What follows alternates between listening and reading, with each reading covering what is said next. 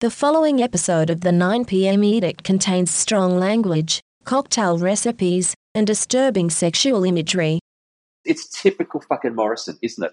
Like a, a, a problem arises, the problem's identified. What are we going to do about it? Nothing.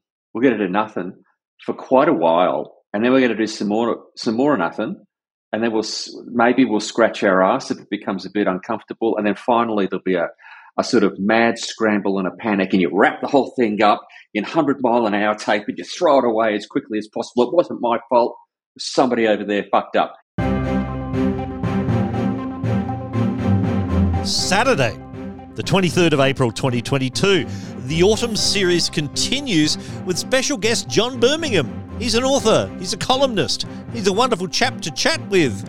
JB's been on the pod plenty of times, as you know, so you know what to expect.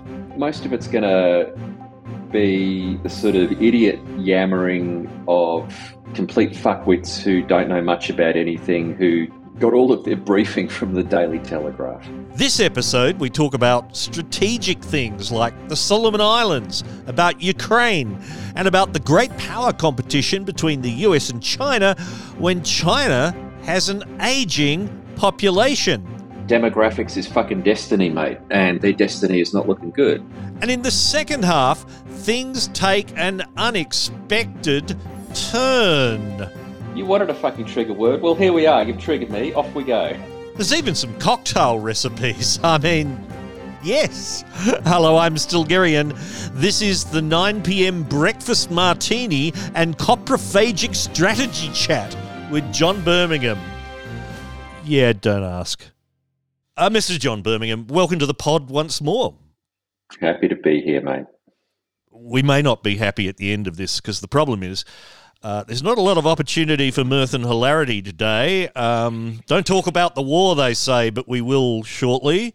Uh, we've got the election uh, to drone on about. But look, there's mm-hmm. some other things to balance that a bit. But I will start with the the potential for a future war or something. There are warnings that China could set up a military base in the Solomon Islands within weeks after the two countries signed an historic security agreement. The Solomon Islands is over 6,000 kilometres from China's mainland, but less than 2,000 kilometres from Australia's east coast. That means for the first time since World War II, we could be under direct threat from a potentially hostile power. It's scary stuff. 2,000 kilometres away. It's a threat to Australia, John. China. Mm. China. Is it? Me old China. Uh, yeah, mm. it is. Of course it is. Um, it's, you know, it, it, you sound like such a, a sort of you know, crazy old granddad when you you end up talking about this stuff. Um, but it's, yeah. uh, you know, unfortunately, it, it's it's real. You know, um, states, particularly hyper states like China and the the US, they you know, they have the shit that they do and they're doing their shit right now. Um, you know, they're both maneuvering for dominance, you know, not just within the region, but, but globally um, and not across space mm. uh, alone, but also through time. Like, you know, the time is a, a huge factor in uh, Xi Jinping's calculations of, you know, what he's got to get done mm. in the time he has left. Because he's, you know, he's not a he's not a young bloke. He's not old in, in Chinese terms, but he's uh, you know, in terms of you know the vital Senior energy he has left. Know, yeah, he's yeah. got a career path. He's, he's probably yeah. got he's probably got ten or twelve years of you know as long as he you know eats his Wheaties for breakfast and and keeps keeps his diet low fat, looks after his macros. gets a bit of strength training in with the cardio. He's probably got 10, 12, 15 years left at the top of his game. Um, but the Chinese economy and uh, Chinese demography is is against him. Uh, what he wants to do is is basically return the Middle Kingdom to preeminence by the time he's done, and then you know he'd be thought well of within that sphere for the next thousand years or so. So that's motivation enough to kick on. Um, and he's, he's running out of time because demographically they're collapsing. An aging population, yeah, yeah, yeah. Yeah, well, the aging population is everything. Demographics is fucking destiny, mate, and their destiny is not looking good. Like at the way the demographic trends plot out over the next 25, 50, even 100 years, which is, you know, the, the time frames that uh, these these guys think in, um, and we should think in, it's not looking good. I think 100 mm-hmm. years from now, China's population on current trends would be lower than America's. So he knows that he's got um, he's got limited time to achieve his strategic ends, and he's also, you know, he, he's he's in a bit of a golden period at the moment because uh, the US is going through one of its, you know, uh, periodic uh, bed shitting phases, um, and you know, they, I'm they, almost they tempted were, to say death throes. Yeah, I, yeah, I wouldn't say that. Like if you go back and you you look at you know US society back in say 68, 69, you could say the same oh, thing. Uh, Mid seventies, the era of stagflation, you'd say the same thing. And you know, by the time Reagan gets to office in uh, like early, you know, was it eighty? We would have been elected what November eighty one, and takes office January eighty two. Actually, the year before, elected uh, November nineteen eighty, uh, and then January nineteen eighty one is the uh, inauguration. Uh, you know, they were in some real, real trouble economically um, and you know socially, whatever. But they they do have this great capacity for renewal. Um, maybe they, you know, maybe they, maybe they've blown through that. Maybe they're done. Um, but from Xi Jinping's point of view, they are incredibly divided against themselves. They're they're very much weakened. Um, as a, a strategic actor, and if he's going to to make a move, um, and he, you know, logically, his next move is probably on Taiwan. Doesn't mean it has to be. It could be something else. He's got other things he wants to get done, but that's that's the big chess piece that he wants to, you know, to knock off and, and sort of you know put on his side of the board. Um, I suppose that's checkers, isn't it, rather than chess? You know, late 24, early 25 is uh, that's when he's got to go. Because the US will be tearing itself apart over the, you know, the absolute shit show of its next presidential election. And, um, mm. you know, if, if you look at the way that the, the absolute lunatic fringe of the entertainment wing of the Republican Party has gone on Russia, you can see them going the same way on you know China versus Taiwan. What I find interesting, though, I mean, some of the the rhetoric, I feel perhaps that it's a bit over the top because it's suddenly a base two thousand kilometres from Australia that there might be ships, uh, Chinese ships, and that's the distance from London to Kaliningrad which is that yeah, little yeah. Russian enclave on the Baltic coast. It's yeah most countries in the world have this shit right next to them all the time, and they're not shitting their pants about it because, well, they deal with it. Uh, obviously, well, we'll talk in, in a short moment about two countries next to each other where it has got shitty. Yeah. Yeah, that's right. No, well, you know, they've, they've got a history of it. We don't really have a history. We've been very lucky through the sort of white Australian uh, period of our history where, you know, for the most part, um, we have not had to uh, contest our strategic space. Like we had a couple of years in the 1940s where we absolutely did have to contest it, and you know the uh, the consensus back then was that it was a near death experience, which is why you suddenly see the White Australia policy kicked to the curb and mass you know immigration brought in from about 40 46, 47, I think. Um, and the, mm. in that period, the, the sort of the, the, the interregnum since then, uh, our strategic space, which is you know mostly the Pacific, but also the, the Indian Ocean, has been controlled by you know us and our great and powerful friend in in Washington, and now that's changing. Now, I don't. Th- you know, we're going to get do a deep deep dive into the wonkiness of this you know, China is not looking to take over the South Pacific, but it is strategically hedging within the South Pacific because if it can put capabilities into the Solomon Islands, those capabilities in and of themselves become a strategic factor which we have to take into account in our planning so that rather than, say, deploying you know, two or three submarines into the Taiwan Strait in the middle of any confrontation with China, those submarines absolutely now have to be deployed uh, out towards Honiara, probably to, you know, initially to launch a bunch of land attack cruise missiles to destroy whatever um, infrastructure they have there, and then, you know, presumably to patrol the battle space around that because if the Chinese were any good, and you know, we, we don't know whether they are or not, they'd have got their power projection assets out of Honiara in the sort of 24 to 36 hours before we we launch those missiles. And so you have the um, you know you have the connection between the US and Australia, or at least the sea connection, which is what you need for shipping heavy material and, and large numbers of um, of personnel from the west coast to Australia, then up to Darwin.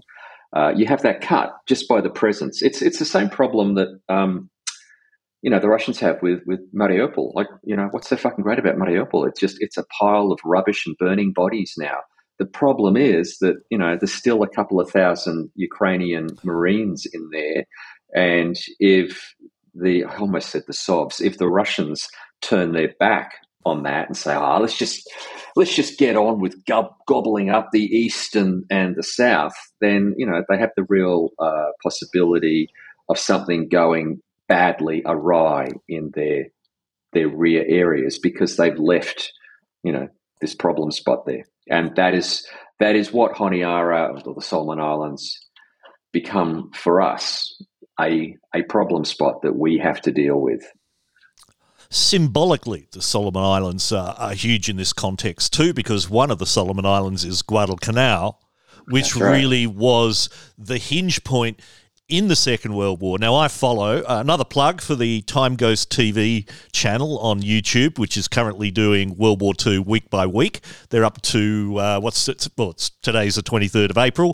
They're in 1943 uh, at the moment, so we've done Guadalcanal and actually looking at that, at looking at the maps, looking how the Solomon Islands sit astride those shipping routes.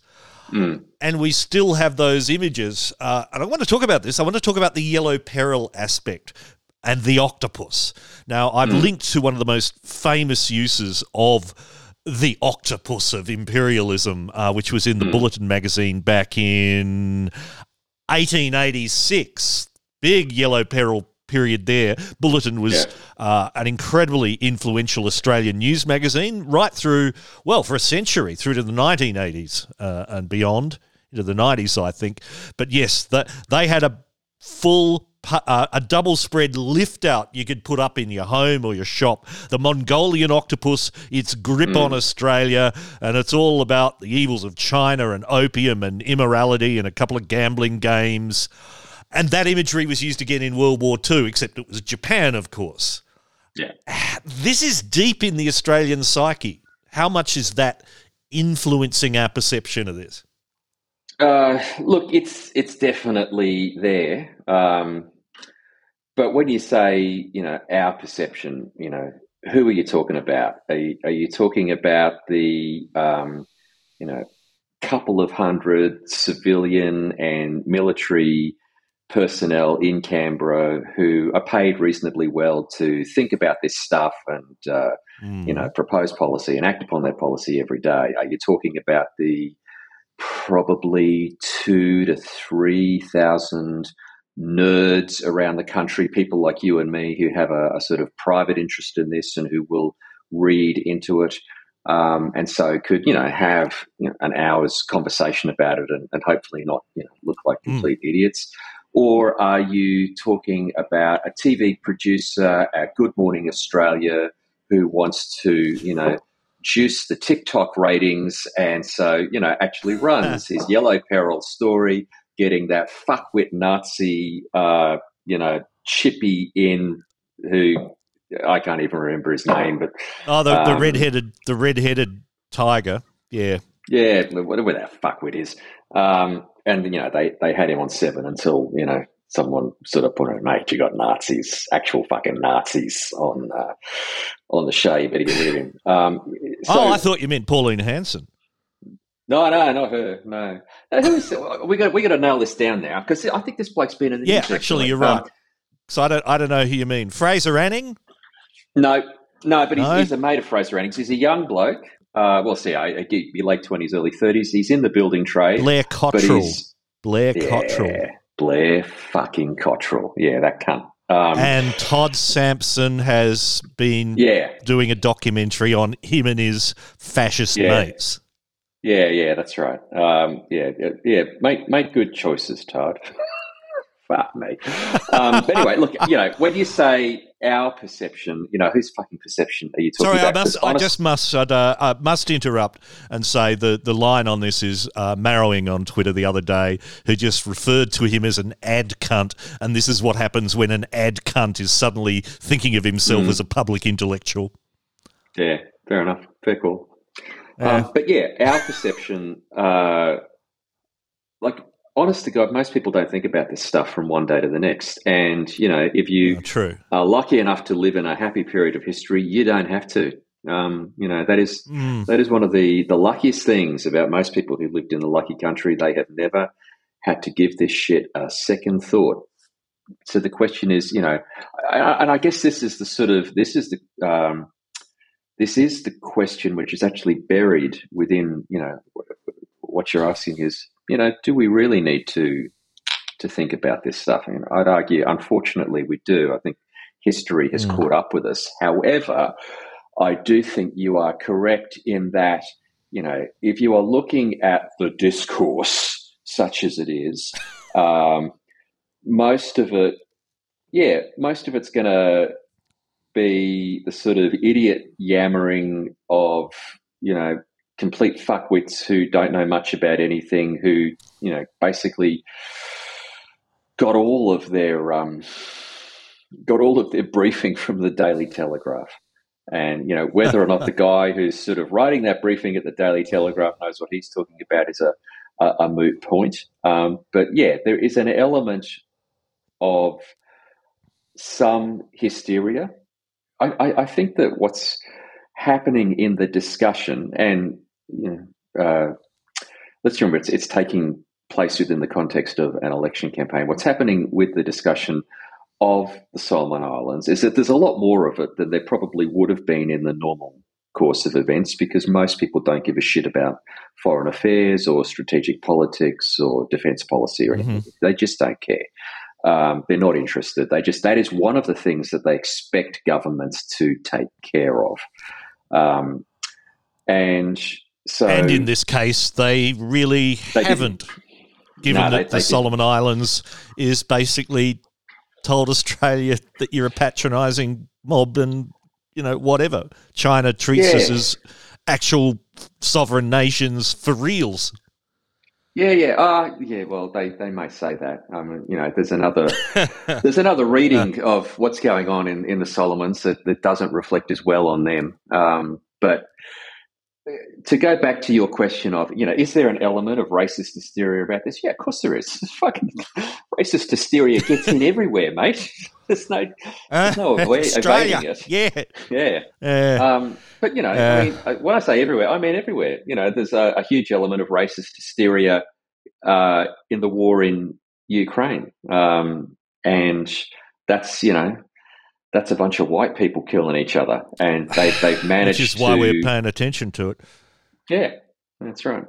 So yeah, I, I, think there is some hysteria, but I also think you know it is a serious fucking business, and um, if you don't think it's a serious business, you know maybe you know have a look at some of the TikToks coming out of Mariupol.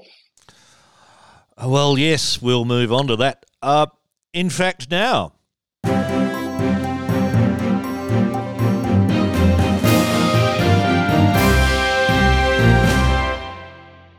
Well, at today's press conference in Washington, U.S. President Biden also said that there is, and I'm quoting here, no evidence that the city of Mariupol has fallen to Russia.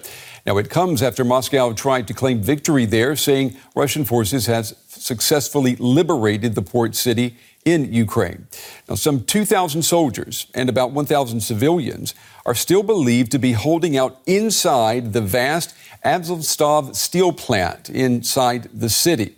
Kiev is demanding that Moscow open a humanitarian corridor to let civilians leave safely. President Putin called off plans today to storm that complex. Instead, in a televised meeting, he told his defense minister to completely seal off the area. Now, that report is from Friday from Deutsche Welle in Germany. Uh, 2,000 soldiers or Marines, as, uh, as you said, John, and about 1,000 civilians in the steelworks there in Mariupol. And that report went on to say there's probably about 100,000 civilians still living elsewhere in that blasted out city. Uh, they did mm. they did have about five times that originally. Half a million uh, was the population of Mariupol uh, in the before times. Roughly, and I have, of course, for those that haven't seen it, I've linked to some drone footage just showing how little of that city is left. Before we say anything else, JB, how how are we feeling looking at that footage? Where do we start to get our heads around it?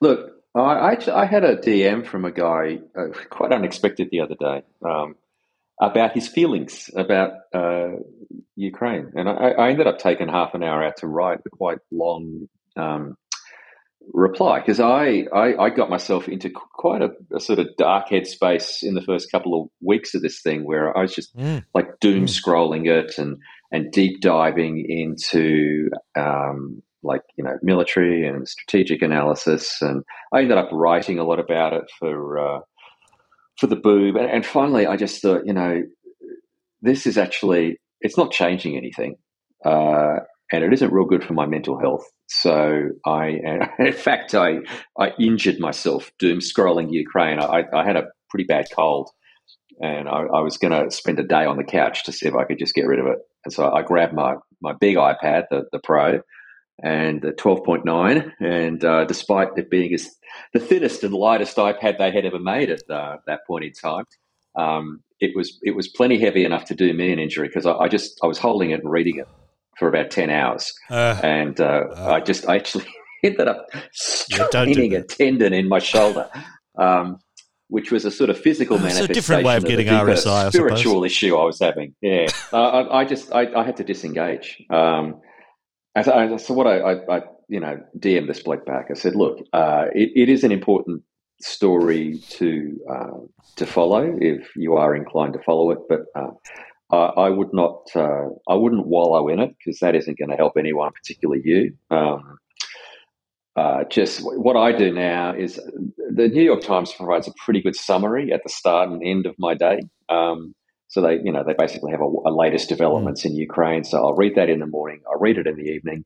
I usually read Mick Ryan's 25 tweet thread that he puts out each day because he's worth listening to. Mm-hmm. I have a couple of Substacks um, that turn up you know, every now and then that are always worth reading, and then that's it.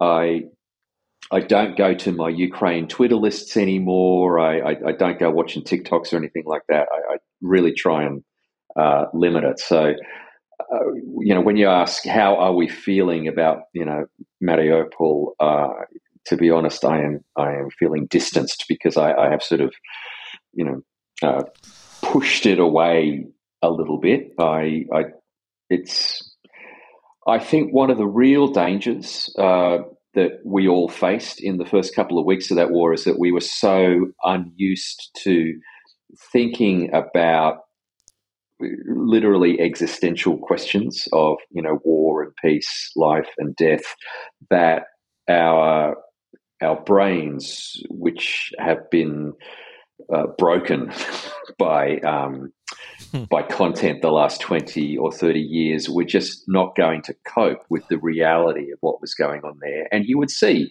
things like uh, massive public support for a no fly zone to be enforced over Ukraine with no real understanding of what the fuck that actually means.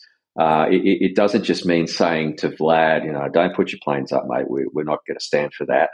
It means degrading, destroying his air defense networks initially so that you can then put your planes up to control that airspace by degrading and destroying any air assets he wants to put into it. So basically, what you're talking about is breaking things and killing people. And we just we're just not used to thinking in those terms in the West as a polity, as an electorate at, at all. And I thought there was a very real danger that, you know, I, I figured, and I think I wrote this pretty early on, the Russians are actually not very good at this sort of shit. They've never been very good at it. Um, what they're really mm. fucking good at is standing off 20 or 30 miles away and just reducing entire cities to rubble with mass artillery. That's it. That's that that's their fucking happy place, and that's what they will do in Ukraine, and that's what they are doing in Ukraine. And I thought there was a very serious uh, danger that once those images began to come through, that people would just freak the fuck out, and that NATO would be driven by just brute political necessity into responding militarily. That turns out, you know, not to have happened. Uh, and I think a large part of that is is down to uh, you know the people currently in charge. You know, Biden is an old Cold War warrior. Um, he spent his entire life thinking about what happens when you know the bloody guards tank divisions come rolling through the Fulda Gap, and um, and you know, luckily we had that administration in, not the previous one. Um, For those of you not familiar with the Fulda Gap, that's the, the spot where through the entirety of the Cold War we knew that's the place where the Russian or the Soviet tanks in those days, that's where they're going to come through from East Germany and other countries into the West, uh, preceded by a rainstorm of tactical nukes. Uh, mm. And coming back from our side, I can say our side, we won the Cold War, yeah, beauty. Um, but that was the image. The, that, that tsunami of Russian armor was going to be the thing with lots of nukes. And as you say, people like Biden are old enough to remember how a land war with Russia v NATO ends up. Mm. Yeah, that's right. So it's not um, How I'm feeling about uh, Mariupol is, you know, not real good. But um, at the moment, uh, you know, I, I don't think Ukraine is going to spin out of control in the sense that uh, I, I, think basically NATO has, you know, pretty obviously decided that they are not going to be directly involved in the fight. And, and despite the fact that, you know, we have supplied um, enough military equipment, particularly uh, for you know tactical level equipment like you know javelins and NLAWs and maybe stingers, uh, and you know helmets and, and some Bushmaster and, trucks, yeah, yeah, yeah, stuff like that, stuff that can be used by uh, small units um, to you know project quite serious amounts of power into um, you know local engagements. They haven't yet really begun to turn the tap on uh, a strategic level investment in terms of like you know uh, material that they're they're pouring into the place. And I, I, I don't know whether they will or not. I, I, think if they if they think they can get away with it with with like what are called man portable systems, I think they'd much prefer to do that. Um, and I'm, I'm just I am teetering still. I am teetering on the fucking edge of falling into a, a, a long discussion about whether or not that's a it's a good strategic decision, whether it's a misreading of Putin or not. And I'm pulling back from that edge, and I'm taking a deep breath, and I'm going to let you talk now. well, well, I like you. Um, I actually decided from day one or week one that I was not going to descend into the minute by minute tracking of a war, tempting though it was, because uh, during uh, during the invasion of Iraq and through, I was uh, as uh, regular listeners to the pod will know. I've told this very quickly before. I was working for a daily energy industry newsletter. Uh, mm. Just one column, but I had to file four to five hundred words by 7 a.m. on what had happened overnight in the war. Oh man! Not which units where or whatever, but it was purely where is everything in relation to the Iraqi oil infrastructure, or as we call Mm. it, uh, freedom and democracy. Uh, so I had, in fact, a CIA map, or and I, it's still a fantastic map. They update it.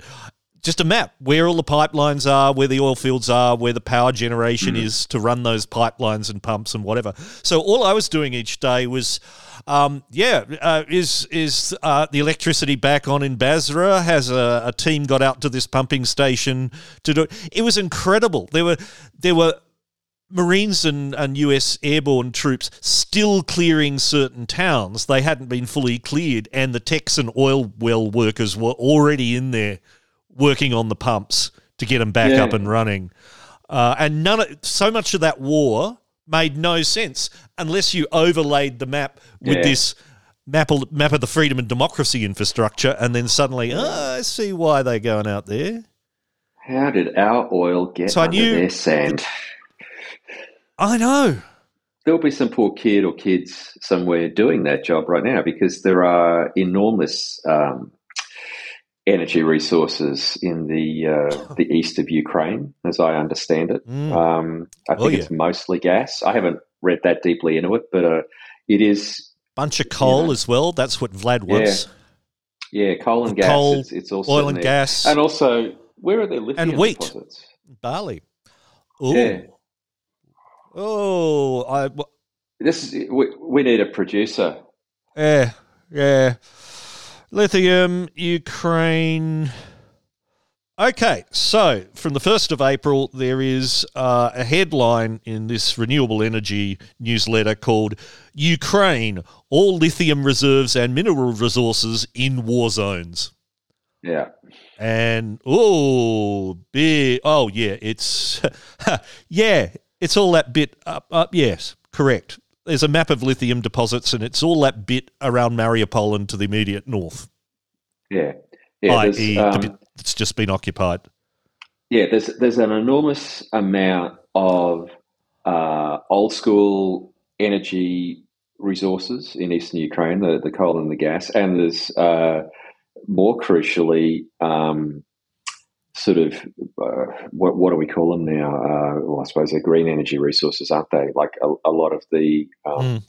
the batteries we want to you know put into our electric vehicles over the next 10 or 15 years so the raw materials that would be coming out of the, the ground in eastern ukraine so you know vlad i'd love to Rare earth elements, I think, that. is the phrase you're looking Yeah. for.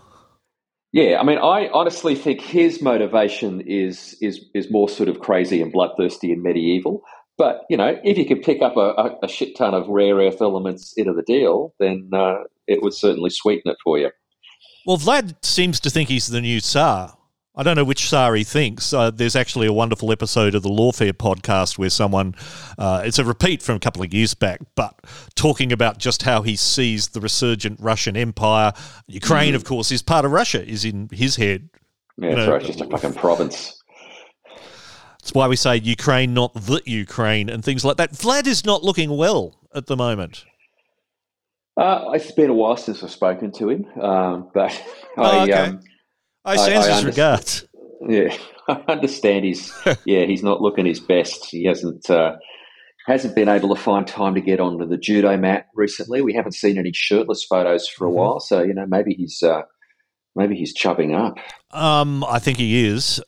All those underground MREs. Oh dear. How do you think this is going to go? What's your crystal ball looking at? We're we're 58 days into this war. I checked. That's that's Yeah. eight weeks. I'll ask it another way. Some analysts are saying it now just goes into a war of total destruction. Russia didn't get a quick win. Uh, it's embarrassed by its failures. Uh, Vlad will be pissed off, assuming he's being told the truth uh, by his his minions, and so it's now if I can't have it, no one will. Grind it all Yeah. down to dust.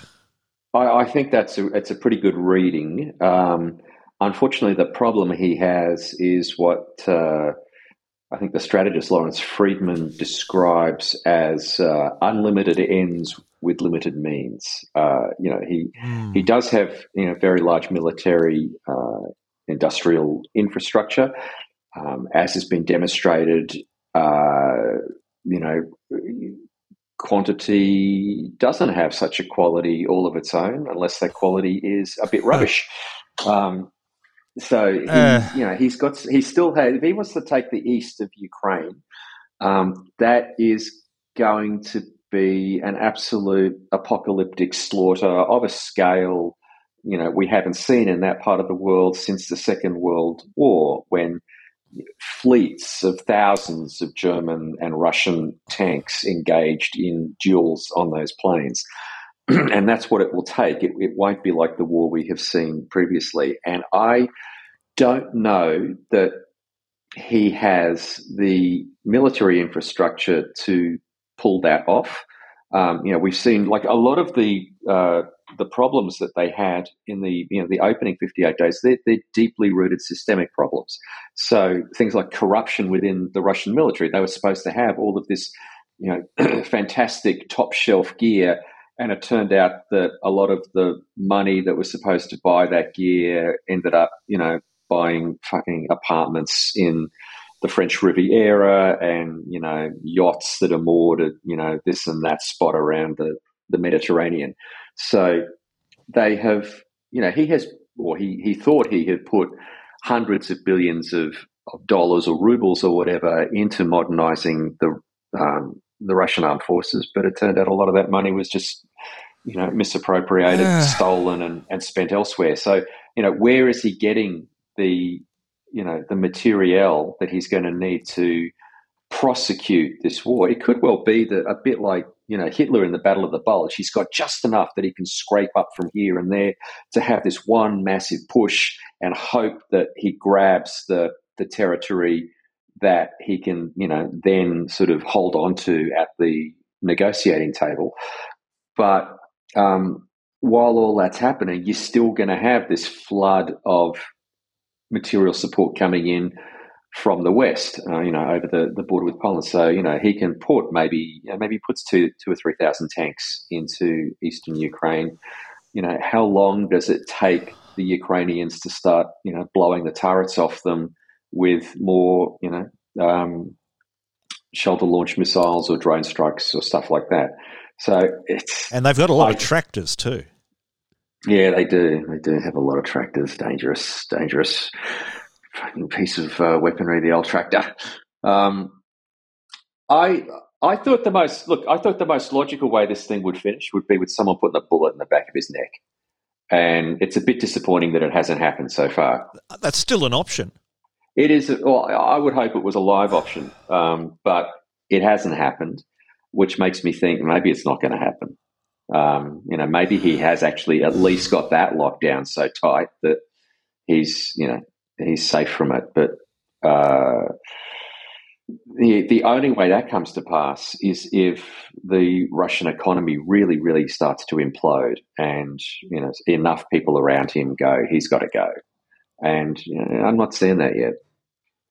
Mm. Well, on Tuesday, uh, Vlad's got a meeting with uh, Antonio Guterres, the UN Secretary General, uh, and there'll be a, a, meeting between him and uh, uh, Mr. Zelensky um, at some point after that. We haven't got a date yet. Oh, I guess we'll see what happens. Might have to get you back after that. Uh, let's take a break from that, and I'll do the housekeeping.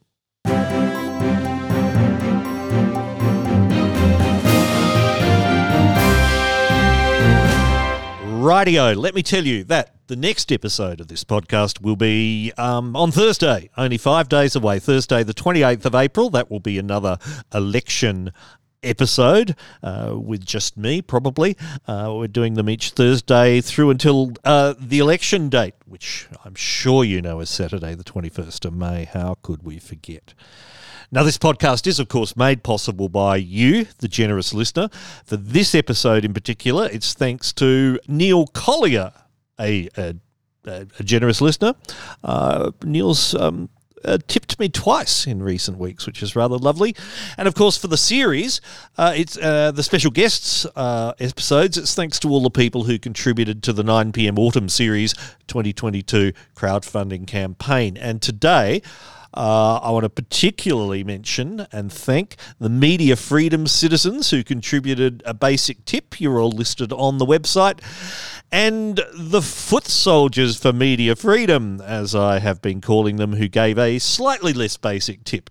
And in alphabetical order, we have Ben Moretti over in Adelaide, Bob Ogden, Bob Ogden again for some reason, um, like well, the reason being that he uh, uh, pledged support twice. Brent Spargo, hi Brent, David Heath, uh, Errol Cavett, Garth Kidd, Jamie Morrison, Katrina Jetty, Kimberly Heitman uh, over in Perth, Matt Arkell, uh, Michael Keating, Michael Strasser, Oliver Townsend, Paul McGarry, Peter McCrudden, Sam Spackman, Samara Smith, Susan Rankin, Tim Bell, and two people who have chosen to remain anonymous. Thank you all for your support. Uh, if you'd like to join them and uh, help support uh, this podcast and my general life, uh, please go to the 9pmedict.com slash tip the 9 pmedict.com slash tip. Um, or just tell your friends or, or do both obviously but uh, just tell your friends. The more people who, who listen to episodes uh, the better. And you know like subscribe all those things. You know you know how podcasts work. And now back to the action with john birmingham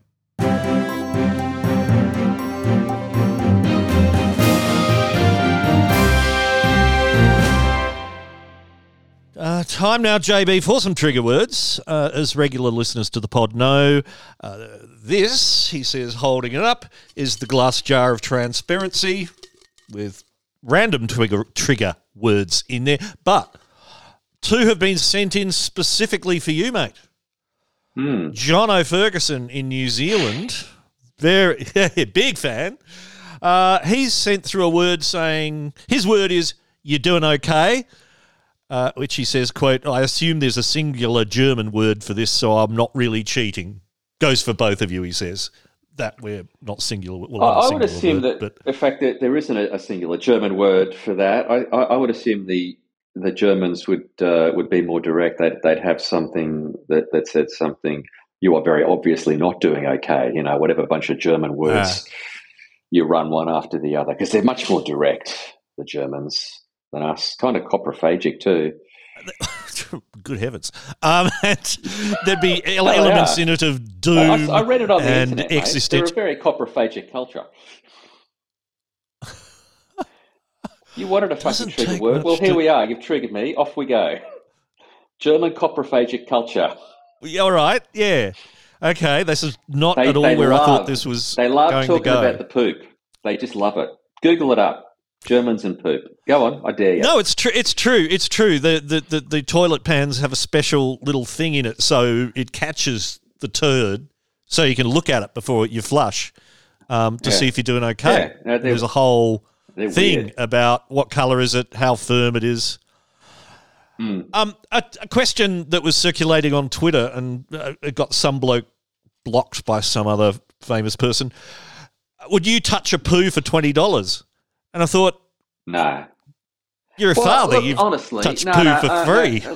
uh, I, I, uh, Would you? I, I just immediately said no to that. But to be honest, I touch poo every day because I got two dogs, and uh, Yeah. you know they're labs, they're Oh, big yeah. eaters, mate. So yeah, you know, I I got these thin little plastic bags. I got you know, they're very hard to just to get open at the top. You got to, you know, the first one it's okay. You can lick your Ah. finger and you can open that one, no trouble at all. The second one you've got to be real careful because you picked up the first one, and Yeah. uh, so you know they're thin. You, you can feel all the ridge lines and uh, everything. You feel everything. Uh huh. And it's still Uh, warm. For instance, uh, yeah, Yeah. They're, they're the worst. Um, like you know, one of those bloody dogs ate its lead the other day, and I'm, I mean, ate it. The lead's gone. It's inside the dog, and it's coming out bit by bit. You can feel all that. So yeah, look, if somebody would like to give me twenty bucks a day to do that, it it would improve my life immeasurably. That's a, 'Cause there's no avoiding an it. tasker kind of offering, isn't it? You know, follow my dog round. Yeah, what oh, I'm gonna, 20, I'm gonna 20 20 bucks a shot. Is, is Fiverr Yeah. still a thing? Is that still around? It is still a thing, yeah. All right, I'm going to see if someone will pick up my dog poo for five bucks. Uh, we can design you a logo, record a voiceover, and pick up your dog poo. Yeah, yeah. Come round There'll be robots place. for this soon. I got a I got a pinky for you and uh, a mess in the front yard. Thank you, Jono. You've improved the tone immensely. Um, Peter W has another one. Um, bug nuts, which is not a word I even knew. Uh, But apparently, saying someone it means crazy or insane, and and someone's like completely bug nuts. Apparently, Yeah, I, as you you know probably know, I'm a big fan of neologisms, um, and this one was Mhm. new to me. I had never never heard of it. It's it, it, Pete Pete Dove. Is he from uh, is he from the Shaky Isles? Is this a New Uh, Zealand thing? uh, I think he's up your way in the Really, Brisbane. bug nuts? No, I have. Uh, I like it. I like it a lot. Um, but I have never ever heard of it. I may. Um, I don't know that it's strong enough though. Like to to call someone bug nuts because they're crazy. I mean, we already have bug shit, which I think does the job. I mean, do we need something more than bug shit? Uh, Because bug nuts isn't it. Like if you had to have a scale, How how can you not? How can you have too many? How bug shit. Bugnut you got is also shit. a brand of, of of it's a barrel nut system to install and or change barrels within basic tools is a thing called a bug nut. It's a brand. I've never heard of it. But apparently Remington use it for something. It sounds like um, it sounds like a swear word or a, a made up swear word that uh, a, a nun would use. So uh, we, we I, I I went to a, a like a Catholic primary school and there was a nun there who tried to get us to substitute inoffensive words for you know swear words, and I can imagine she would like which is called. Bowdlerism. Oh, yeah, Bowdlerizing, that is. Yeah. Okay. the Bowdler, B O W D L E R, and that's named after a Mr. Bowdler who produced toned down editions of Shakespeare, you know, Shakespeare without the cunt jokes and things like Yeah, that, and classics for school I- kids. Yeah, yeah, I, I'm I'm I'm familiar with Bowdlerization. I always uh, pronounced it or mispronounce the Bowdlerization. Um, uh, I do too normally, so I don't know why I said that. but yeah, bug Uh, nut. Whichever. It's yeah. it, it it's it's a it's. Uh, I, Bowdler would love it. I reckon he'd love it. Be all over it. Um, yeah, yeah, yeah. I mean, there's so much of this. I mean, you can never have too much slang. I I No. referred to someone on Twitter this morning, and I called him a a tediously tight sphinctered goose because he was he was complaining about the AEC. Ask answering a question Ah, about yeah, pencils yeah. with a joke. Oh, yeah, I, yeah, I yeah. Saw We get that, a I saw that tweet. we get our man. Was pencils from the uh, democracy tree. yeah, Yeah. yeah, that was the Pencils grow on a democracy tree. Yeah. Yeah, and, And the, the I just sausage oh, tree. you- yeah, we do not discuss the sausage Yeah. tree. That was very That's good. right. It, um, they, they, It yeah, was, I thought. top flight social media crew there at uh, AEC. I might try and uh, get the boss on to the pod. They declared me a national treasure the other week Oh, nice. for some reason. I can't remember what it was I'd done, but they decided I was. I, uh, I think I, yeah, yeah, I think I saw that. Uh, I think I saw that tweet too. Yeah, they're also very good for you know, a friend of the pod, Jon Kudelka, the cartoonist down in Tasmania, and me and others. They'll just come back to us when we're we're stirring up, and they'll just say, "Don't you start." Yeah, uh, good value. Um, bug nuts. Yeah, I slang's good. Now, I think is it you we spoke with once about doing good good words. They should have a a repetitive yeah, vowel yeah. in There's them. actually, yeah, there- there's a formula to it. Um, Like a and, bum uh, mumbler. Bug nuts is almost there. So you need, and uh, you know, I'm I'm not a um, uh, Linguist. what's linguist. Thank you, thank you very much. I'm not a linguist, so I don't have the right words. But there there is uh, a formula for uh, coining a, a, a new word, particularly a swear word. And it, it, it, a lot of it's got to do with uh, rhythm, rhythm and um, Mhm. the uh, the the the strength or the is it the plosiveness? Is that the word they use? Of the um, plosiveness the consonants? and d- yeah. Yeah. Yeah so if it's punchy anything um, that's got a punch of breath with it. Yes that's it. Yeah which so, is why uh, you usually yeah. if you start off with um, like a, a one syllable punchy word like bug for instance and you follow it up with, um, I think, a two syllable uh, word using, um, and it, it also has to be punchy, but it really helps. It really, the ear loves it if the vowel that you've used in the first one is the same as you used in the second one. And the, the really good example of this mm. is fuck muppet. You know, there are a few words that sound word.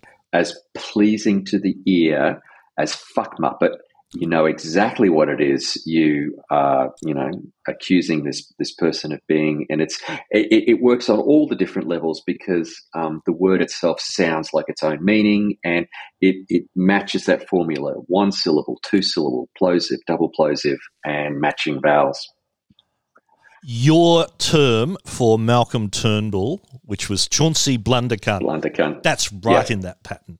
So yeah, good to say. Is.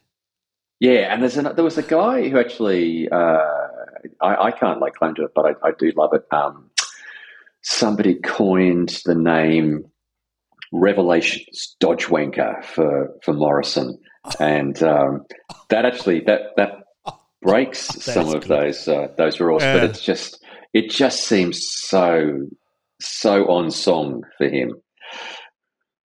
Revelations Dodge Wanker please, if you're uh, encountering fabulous swearing or fabulous names of people, do send them in. I'll I'll read out a few next time. Um, uh, this is absolutely fabulous. Thank you, thank you, Peter W, uh, for that. Uh, we do have time to pull one out of the glass jar of transparency, so this could be literally anything. Oh, thank you, Simon Harris uh, always a generous supporter. Simon Harris has said anti-vax to us. Yeah, I would. I was kind of hoping those, you know, natural selection would have sorted that mob out already. Um, but oh, look, to be honest, they've, there, there are more of them than you'd imagine. They're part of this conglomerate now, aren't they? Yeah, yeah. Um, and also, there's a there's a uh, there's a whole sort of uh, you know subpopulation or um, like you know population just off to the side of the anti-vaxxers who aren't necessarily anti-vax. They're just a bit a bit dim.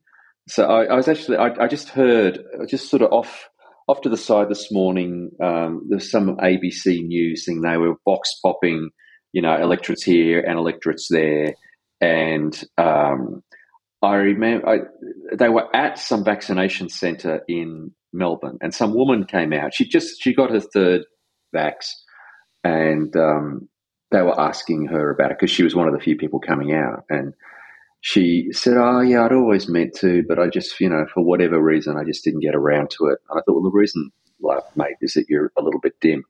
Um, but you know, good on her. She went and, and got the the vaccine. But I mean, yeah, you'd have to be, wouldn't you? You'd have to be a little bit dim you get this fucking magical wonder drug that'll save you uh. from a deadly fucking disease. Oh, yeah, I might, I might get it. Maybe I don't. I, I got some stuff. I, I was gonna uh, do do some things today, so I don't know. Maybe I'll get it next week. Yeah, but uh, it, it's odd that a woman was more like that than a man. I mean, men are more like this. It's like, oh yeah, I suppose I should get my prostate tested again soon. I suppose that spot on my leg. There's that yeah. great. Oh god, what is it? It's a roadside billboard, um, and there, it was a medical campaign. It was, a, I think, it was a prostate campaign, um, and it was. Uh, it had sort of done the research and it had found out that, like, you know, most men were just being stubborn about you know not getting checked, and so the the uh, so the billboard was like, you know, uh, this this number of men will die this year from being stubborn, and someone had spray painted underneath. no, we won't. I love that. that really is this. That though. Uh, look, I, I will say to people uh, again. Um, I I did have a friend be stubborn about not going to check out why they're, you know, they they were having problems and feeling crap, and hmm. were finally convinced on a Sunday morning when they really were absolutely horrible to go to the, the hospital. And 20 minutes later, they're, they're in the back of an ambulance to another hospital to have half their bowel removed. Yeah. So do check it out, guys. Give your balls a squeeze at the appropriate intervals and see that that's or a thing. inappropriate intervals. You know, I mean, it's not like you've got to get Well- off the couch to do it. They're right there. Yeah. Like, just Yeah. just go for it. And chances that- are that- your hand is straying around that part. And, I mean, you know, honestly, uh, anyway. how good is it that we live in a country where you can legally put your poo in an envelope and mail it to the government? and and they'll look at it. Yeah. I mean, that's just. Can you just imagine if a fucking German heard about that? Or an American. Oh, they they have a fundamental right. That's First Amendment issue. Sorry, you're like not getting my poo. It's like, why? What are you going to be doing with it? yeah, but but yeah, do it, folks. I um have learned over the years I do have the same GP. He's been my GP for more than twenty five years now. It must be coming up towards thirty. We have a fairly direct relationship. Uh, and and I got the automated thing saying time for the uh, the prostate test again. We need to check. So I was I was prepared for that. And we finished chatting about the other things we had to do. And he says, "Right, right, done." And I had my prescriptions for whatever else was routine. And I said, "Well, don't you have to put your rubber gloves on now?" And I said, "No, no, no. We've got a baseline now, so we just do it with a blood test." Sorry to disappoint. Yeah, uh, there's a thing called a. PSE prostate specific enzyme that once they've done the first one with the the arse fondle and a, an ultrasound, they know how big your um, prostate is, so they know how much Yeah. of this enzyme should be being produced. So you just track it and see whether that spikes from then on. Unless you suddenly stop you- being less able to wee or Yeah. Surely, you know, if you asked for the fondle, you could still get it. It's be on Medicare, wouldn't it? Well, yeah, yeah, yeah. I, I mean, I I have a you know a lovely and quite I won't say intimate relationship with my doctor, but obviously, you know, him being my GP for a number of years, he is familiar. Yeah. With all the nooks and crannies. That's Been there, right. done that. Crevices. Ah, ah, he has. Yes, yes. Please have a yeah. Can you have a look at this? Because I think. Oh no! Oh yeah, yeah, yeah. Although he did say to me once after I uh, burnt my hand uh, badly, really quite badly, and I had done that in the hospital, so it needed to be checked out and bandage changed and whatever. And, and I took it to him to check out, like four days later or however many days it was meant to be, and he just said, "Look, um, this is where I tell you that I'm a bit of a girl when it comes to trauma medicine, uh, and so I'm sure there's a you know bulk billing doctor shop somewhere near where you live that would be perfectly happy to look at this this this which I don't want to look at. This disgusting Yes, wound. this- that's right. This suppurating obscenity. And I did say, bit of a girl, mate. It's been women who's treated this so far.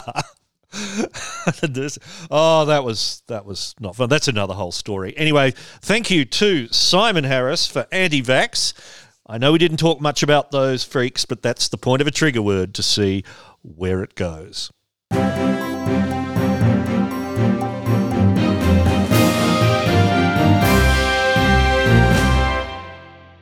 Well, election. Yeah. JB. Ablo have the Rona. Ablo have the Rona, Abla, Abla, have Rona. Alba Sneezy. which you wrote about in the Alien Side Boob on Friday. Yep. Uh, look, before we talk about Ablo, though, um, breakfast tequila. Tell me more about breakfast tequila. um, well, I uh, yeah, I didn't actually have breakfast tequila. It's uh, you know, I'm, I'm not a fucking animal, mate. It was a it's breakfast gin. Ah, I had uh, there's some you know, good the- the breakfast gins out. a migraine. There are. Well, you know, it's it's it's a it's a it's a it's a growing uh, segment of the market. Uh, You know, start the day with a a little sort of floral pick me up. Nothing wrong with that. Yeah, Particularly when you've got a migraine and you know six or seven hundred words of, of gnarly ranting ahead of you. I mean, there's gin infused with Earl Grey tea. Uh, there's one that was out for Easter. Someone had done a gin, a hot cross bun uh, flavored gin for I think I saw Easter. that. I think I saw that on the twits. Tweeted a picture of the bottle of that. Looked nice. Um, Dan's was trying to sell it to me because they've their their database marketing has figured out this guy buys a wide variety of gins. So every every every week they send me a, a kind of personalized email of, oh, have you tried this gin? We know the others you've tried and bought a second time. So So did you try the, the I'm hot cross bun gin? I didn't. I, I was very tempted to. Uh, and it was only about 30 bucks for 500 mil. So good novelty gin. I thought that's just enough for breakfast. Yep. Half a litre of gin. Yeah, that's, uh, I, I, have to have a look at it for Christmas. I do a nice breakfast martini for uh, for Christmas Day. But, Oh, yes, do it tell. can only ever be for Christmas Day because uh, you know your life would take a very different path if you had one of those every day. Um, let me just see, because you know, because it's only one day a year. I don't have the recipe on the tip of my tongue, but I, it's let me come. So I I did a. I'm pretty sure I did a um a little blog about this recently. Let me see if I can find this bad boy. I will, while John's doing that, mention that he does have a lovely little book called The Seven Stages of Drinking Martinis or something along those lines, Yeah, which is a lovely little read. it's not my recipe now, but um, yeah, look, the breakfast. Just Google up breakfast martini, and it's uh, it it is a whole fucking thing. It is. that's it. That's what makes it breakfast. Um, so you get some uh, just some uh, rare dry gin. You can use uh, triple sec liqueur or um, uh, sugar syrup if you want. A bit of lemon juice, obviously, and hmm one spoon of orange marmalade. Really nice marmalade. Oh, that's fabulous. It's fantastic. You can, yeah. We we had two um, on on Christmas Day just passed, and uh, mate, that that sets you up for the day. In King Street, Newtown, there's a cocktail bar, been there for, for a long time called Kuletos, K U L E T O S. And on their website, they have a database of cocktails with more than 11,000 recipes in it. And there's no wankery. It just purely, you know, what's in it, how do you mix it, what glass does it come in, and how many how many standard drinks you'll end up with um, having made one, and you just search for, for what you want, and and they have like I've been getting into uh, recently the gin and Dubonnet uh, cocktail, which is uh, the Queen's favourite drink. So it's not just gin and it's not gin and tonic. It's it's gin and Dubonnet Rouge. I've just been using normal Dubonnet. Dubonnet was um, it was the French way of getting quinine into soldiers' um, Oh, yeah. diets Okay. because it's base it's basically red wine and quinine and some herbs. So it's about sixteen percent alcohol. It's slightly fortified, slightly herby red wine, and you can put in say I'm I'm doing it two ounces of gin, one ounce of Dubonnet, um, just on ice and with a slice Yeah. of lemon, which is close to how Queen makes a little. Well, I think she has one and a half gin and half Dubonnet, but you can do it the other way around. You can put in two ounces of Dubonnet and one of gin if you want a more uh, kind That'd of pre-dinner appetizer. Yeah, Yeah, yeah, yeah. Um, beautiful aperitif. Uh, so apparently, uh, it's rumored they, they would have one every lunchtime, but but Palace aides have said no, no, not every lunchtime. But if there is a pre-lunch drink, that'll be it. Yeah, that's very nice. I, I've actually been off the piss a bit because uh, I had this bloody cold I couldn't shake, and decided I'd give Mm. my immune system a break. So I just you know cut the alcohol out, dropped three kilos within about two weeks too. Um, but I did. I had a nice drink last night. I went to a. Uh, don't tell anybody. I went to a vegan restaurant last night. It's all right. Well, Yeah. you, you've only told like a dozen or two dozen people just now. No one yeah. will know. All right. Yeah, it was. Uh, it was pretty good. They had these. Um, I have vegans listening to this, you know. well, they should go to this fucking restaurant, mate. It's uh, it's called You Came Again. which is a bit weird. I thought a bit bit, bit, bit presumptuous, really. But um, uh, they had this fantastic. Uh, it was like a sort of baked mushrooms covered in uh, panko breadcrumbs. Um, mm-hmm. Really, really nice mouthfeel. Very meaty. Uh, I, I, know some veggies who won't eat mushrooms because it feels like flesh to them, uh, which is you know why I ordered it. Um. And um, it was really nice. And there was uh, uh, there was some silky tofu bullshit, which was all right. Um, and they had the, the, they they make really nice cocktails there. I didn't have the martini. My wife had the martini, and it was beautiful. It was kind of kind of minty. Um, but I had for my first drink in a couple of weeks to wash down my uh, my crunchy panko mushroom. I had a um, uh, bloody uh, what do they call it? The the froze rose. so it's like a rose slushy. Oh God! it was oh. fucking awesome. Oh dear. That'd be right if you had tonsil, tons, if you had tonsillitis or something. You've just had your well, tonsils removed, it, surgery. You can only drink slushies. Yeah, yeah, it was. It was like I don't know. I, I don't imagine the original the rosé that went in was that great, but because it was slushified, it didn't need to be great. And I I didn't realize I was only ever going to have one drink because you know I'm still giving the liver the, a break. Um, uh-huh. But one thing I, that I realized with with it being turned into a slushy was that you, you, you, couldn't, you know, neck it like a VB in a, like a TV commercial. Um, it's actually quite difficult to drink quickly. And so I was able to nurse my rosé slushy uh, all the way through my, my, my panko crumbed mushrooms. And uh, it was a very civilized evening, I thought. That's one good thing about the Dubonnet and gin is that it's got that astringency to it. So again, mm. you hmm. can't neck it because your your mouth yeah. will dry out so severely. Yeah. So you do sip it nicely, and the big fat ice cube slowly melts, and hmm. It's working. You, you don't want to rush into another one because the mouthfeel again is part of what you're doing. I mean, I'm a bit of a fan of the old Campari and soda, which is so incredibly 1970s. Yeah, yeah. So same sort of deal.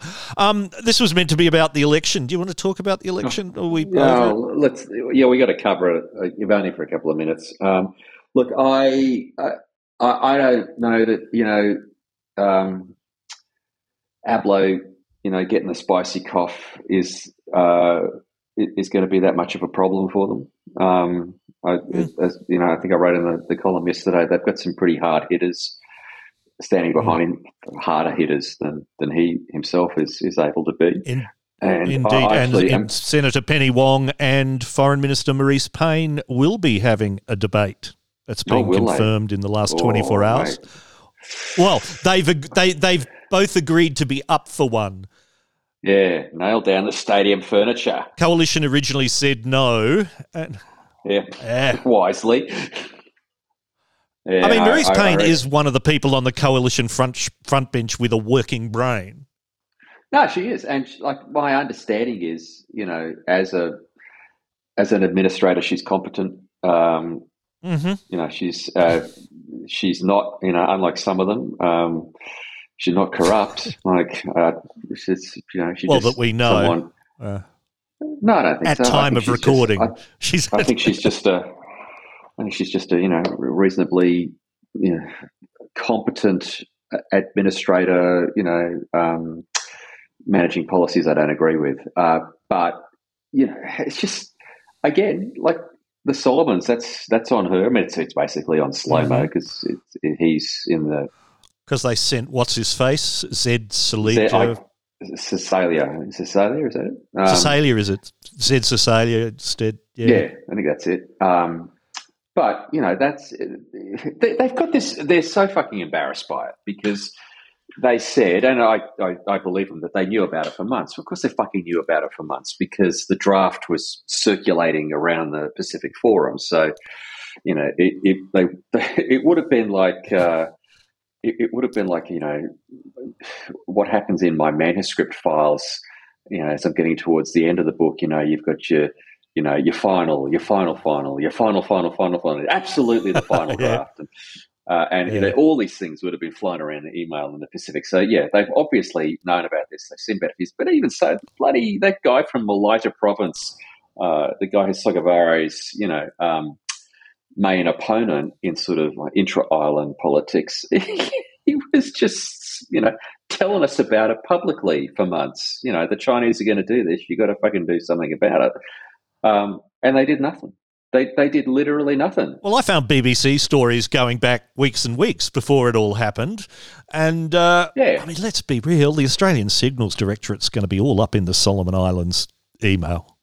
Yeah, that's right. They'd Probably. be yeah, they they'd be all over it, and, so, and, they did nothing. It's just it's typical fucking Morrison, isn't it? Like a a, a problem arises, the problem's identified. What are we going to do about it? Nothing.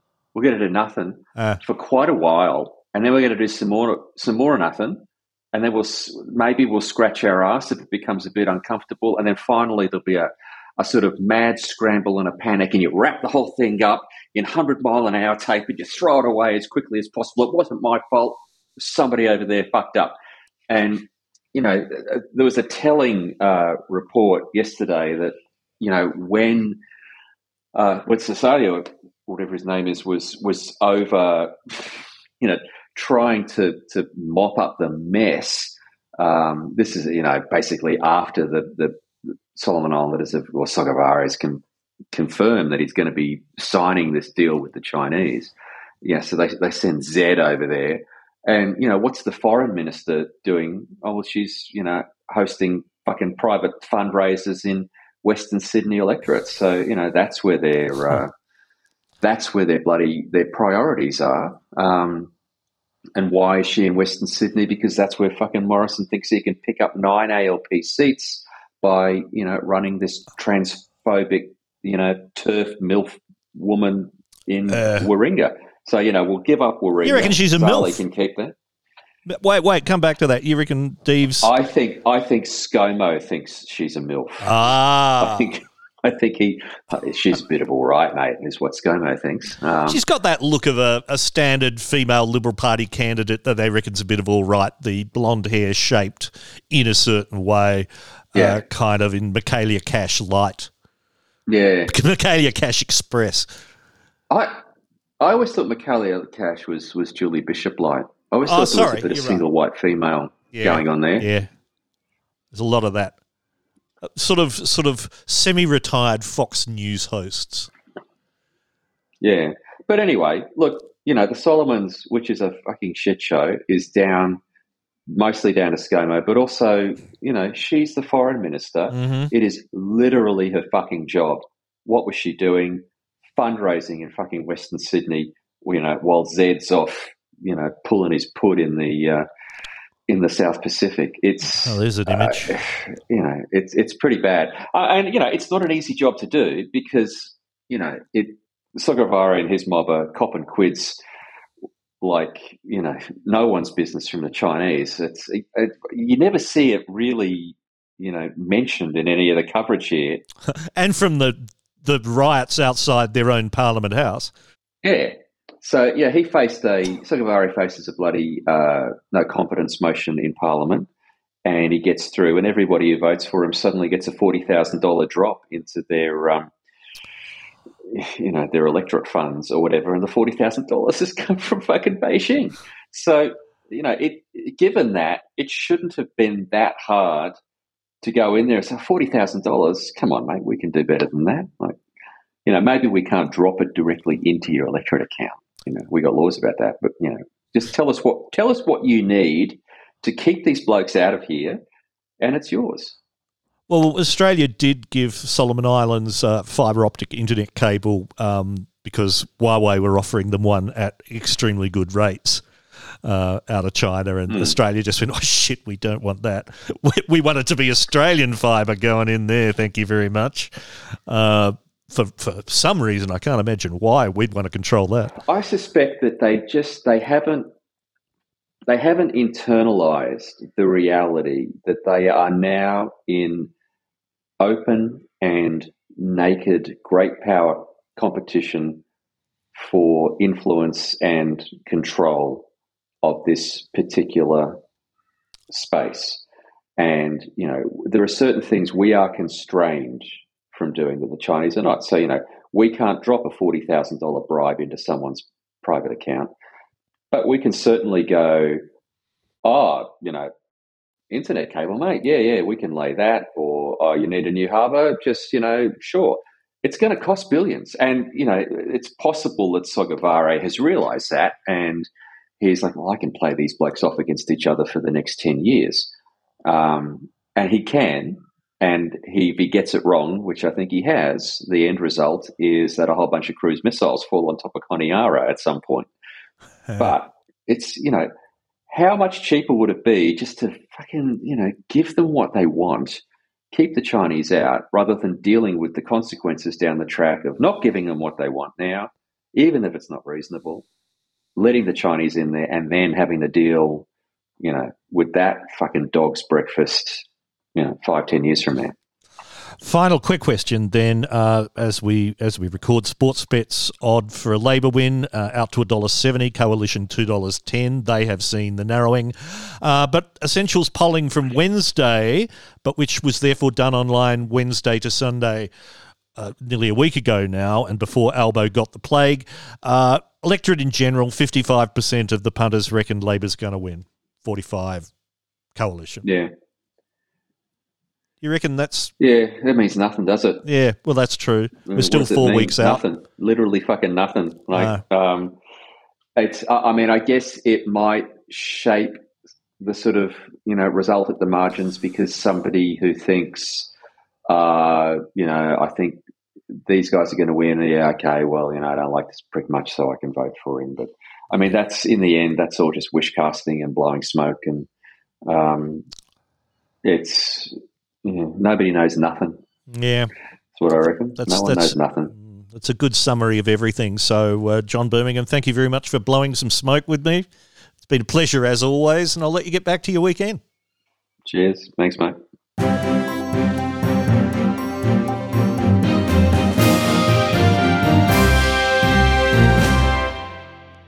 So, dear listener, uh, JB and I recorded that conversation on Saturday morning. It's now Saturday night. But before I wrap this up, there's two things I wanted to mention that we didn't get around to talking about this morning. One, in Ukraine, the Kiev Independent is reporting that a Russian lawmaker has proposed to force Ukrainian POWs to donate blood to injured Russian soldiers. That is he's suggesting that we basically vampire up on Ukrainian prisoners, drain their blood. Uh, Sergei Leonov suggested that while uh, speaking with reporters uh, on Thursday, April 21st. Uh, I don't know much about Sergei Leonov. Uh, his Wikipedia page just mentions that he's a Russian politician. He's an ultra nationalist from the Liberal Democratic Party in, in Russia, and he's representative uh, represented the Roslavl Roslavl uh, constituency in the the Duma, the Russian Parliament, since the 2021 election last year. Um, and the only other fact it has about him is that he did this suggestion about draining blood from POWs. Um, I, I think, I mean, it comes as no surprise, I'm sure, for me to tell you that um, uh, draining blood from POWs is both against the Geneva Conventions uh, and against international humanitarian law, i.e., it's it's a crime against humanity uh, as well as a, a war crime. Uh, but that's Sergey. I, I mean, when you ever see anything saying this was said um, by a politician while speaking with reporters. You've got to remember that in an Australian context, that could be while Craig Kelly was doing a press conference, and and he suggested only God knows what. Number two that I wanted to mention uh, was that this week Scott Morrison decided to have a whinge about ASIO. Just further on Solomon Islands, you said that in your experience with the NSC, you know a bit about national security. Mm. Earlier this year, when you and other ministers made similar comments about China, the head of ASIO said politicising national security is, quote, not helpful. So why did you repeat that comment when our national security agencies are saying it is not helpful? It's doing Australia a disservice. Hmm. Well, see, when you're Prime Minister, you're running the government. Um, public servants don't run the government. Prime ministers and their ministers run governments. Oh well, they. I mean, they do, and technically that is correct.